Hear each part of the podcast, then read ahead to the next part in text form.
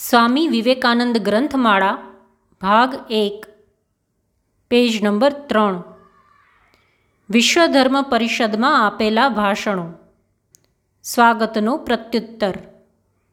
વિશ્વ ધર્મ પરિષદ, સ્થળ, ચિકાગો, અગિયારમી સપ્ટેમ્બર અઢારસો ત્રાણું.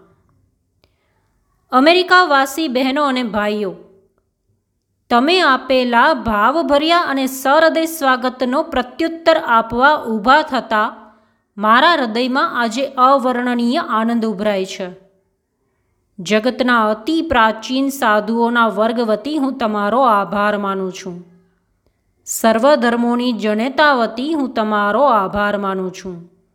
અને સર્વ વર્ગ અને સર્વ સંપ્રદાયના સેંકડો હિન્દુઓ વતી હું તમારો આભાર માનું છું. વળી આ વ્યાસપીઠ પર આવી ને જે વક્તાઓએ પૂર્વના દેશોના પ્રતિનિધિઓનો ઉલ્લેખ કરતા આપને કહ્યું કે દૂર દૂરની પ્રજાઓમાંથી આવેલી આ વ્યક્તિઓ સહિષ્ણુતાના આદર્શને જુદા જુદા દેશમાં પહોંચાડવા માટે બહુમાનના અધિકારી છે. તેઓનો પણ હું આભાર માનું છું. જે ધર્મે સહિષ્ણુતા અને અખિલ વિશ્વની એકતાનો બોધ દુનિયાને આપ્યો છે, તે ધર્મનો અનુયાયી હોવામાં હું ગૌરવ લઉં છું. અમે કેવળ સમગ્ર વિશ્વ પ્રત્યેની સહિષ્ણુતામાં માનીએ છીએ. એટલું જ નહીં, પણ સર્વધર્મને સાચા તરીકે સ્વીકારીએ છીએ. અમે પૃથ્વી પરની સર્વ પ્રજાઓ અને ધર્મોના ત્રાસિતો અને નિર્વાસિતોને આશ્રય આપ્યો છે, અને તે વાતનું મને અભિમાન છે. રોમન જુલમગારોએ યહૂદી ધર્મના પવિત્ર દેવળને જ્યારે તોડી પાડ્યું, ત્યારે તે જ સાલમાં દક્ષિણ ભારતમાં દોડી આવનાર એમના પવિત્ર અવશેષોને અમે અમારી ગોદમાં સમાવ્યા હતા. એ વાતની આપને યાદ આપતા હું ગૌરવ અનુભવું છું. મહાન જરથોસ્તી પ્રજાના અવશેષોને આશ્રય આપનાર અને આ જ દિવસ સુધી પાડનાર ધર્મના એક અનુયાયી હોવાનું મને અભિમાન છે.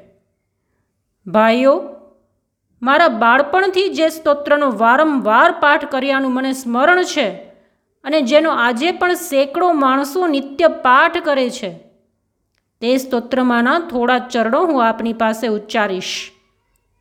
એમાં કહ્યું છે, જેમ જુદા જુદા સ્થળેથી નીકળતા અનેક નદીઓના વહેણ અંતે મહાસાગરમાં જઈને સમાય છે, તેમ, ઓ પ્રભુ જુદા જુદા માનસિક વલણથી સ્વીકારાયેલા ધર્મ માર્ગો ગમે તેવા ભિન્ન હોય, સરળ યા અટપટા હોય, તો પણ અંતે તો એ બધા તારા પ્રત્યે જ લઈ જાય છે. આવી મહત્વપૂર્ણ સભા આજ પહેલાં ભાગ્યે જ મળી હશે.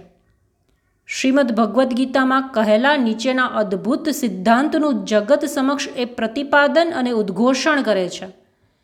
ગમે તે સ્વરૂપમાં જે કોઈ મારી પાસે આવે છે તે મને પામે છે. મને પામવાને મથતા સર્વ મનુષ્યોના જુદા જુદા માર્ગો અંતે મારી ભણી વળે છે.